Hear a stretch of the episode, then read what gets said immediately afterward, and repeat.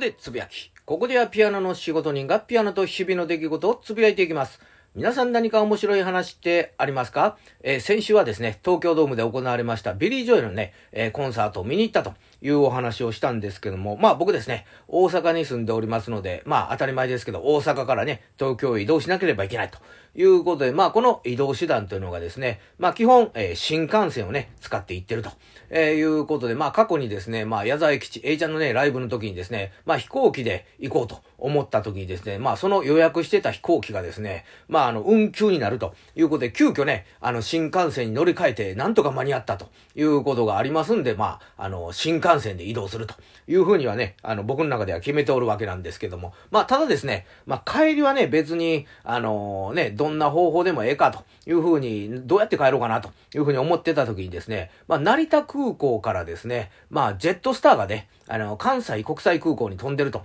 いうのを見つけましたんで、で、値段もですね、まあ、6000円弱で行けるということで、あ、これは、あの、結構お得やなということで、まあ、帰りはね、多少、あの、運休遅れたりしても問題ないかということで、まあ、行きは新幹線、帰りはね、ジェットスターで帰ろうというふうに、まあ、決めたわけなんですけども、まあ、その話をですね、まあ、たまたま、あの、知人にね、えー、話をするとですね、まあ、その人実は、えー、乗り鉄、鉄道をね、えー、乗るのが趣味な人で、あ、JR 使うんやったら、こういう方法を使ったらもうちょっとお得になるかもしれんな、というふうに、えー、教えてもらったので、まあ今回ね、そのお話をしたいと思います。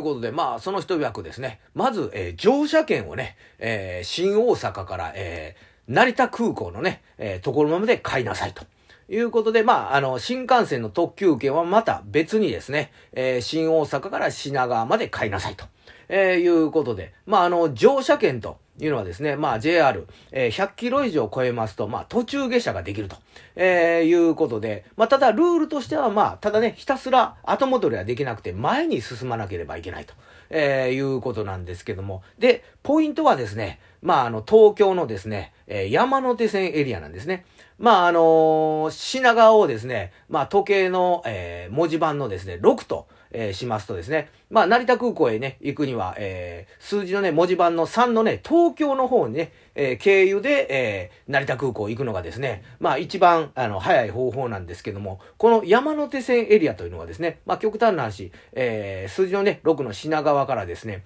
9のね、新宿側へぐるーっと回って、え、行ったとしても、え、問題ないと。だから一筆書きでですね、まあ、あの、成田空港へ着ければ、え、問題がないと。いうことで、まあ、このね、あのー、乗車券の有効期間もですね、まあ、2、3日、3日から4日かあるということなんで、まあ、それは全然日程的には問題ないだろうと。だから、えー、ね、えー、東京ドームが水道橋にありますから、まず、えー、品川から、えー、東京へ行って、えー、東京からね、えー、新宿まで、数字の3からですね、9のところ、ズドーンと中央線がありまして、まあ、水道橋ね、その中央線のね、えー、ところにありますんで、えー、そのまま、えー、水道橋で、えー、途中下車して、えー、ね、コンサートを見て、そこから、えー、新宿、えー、経由で、えー、ね、えー、上に上がって、僕、日暮里にね、えー、安いホテルをと、取れますので、まあ、そこでね、日暮里で途中下車して、えー、そこから、えー、成田空港へ向かうと、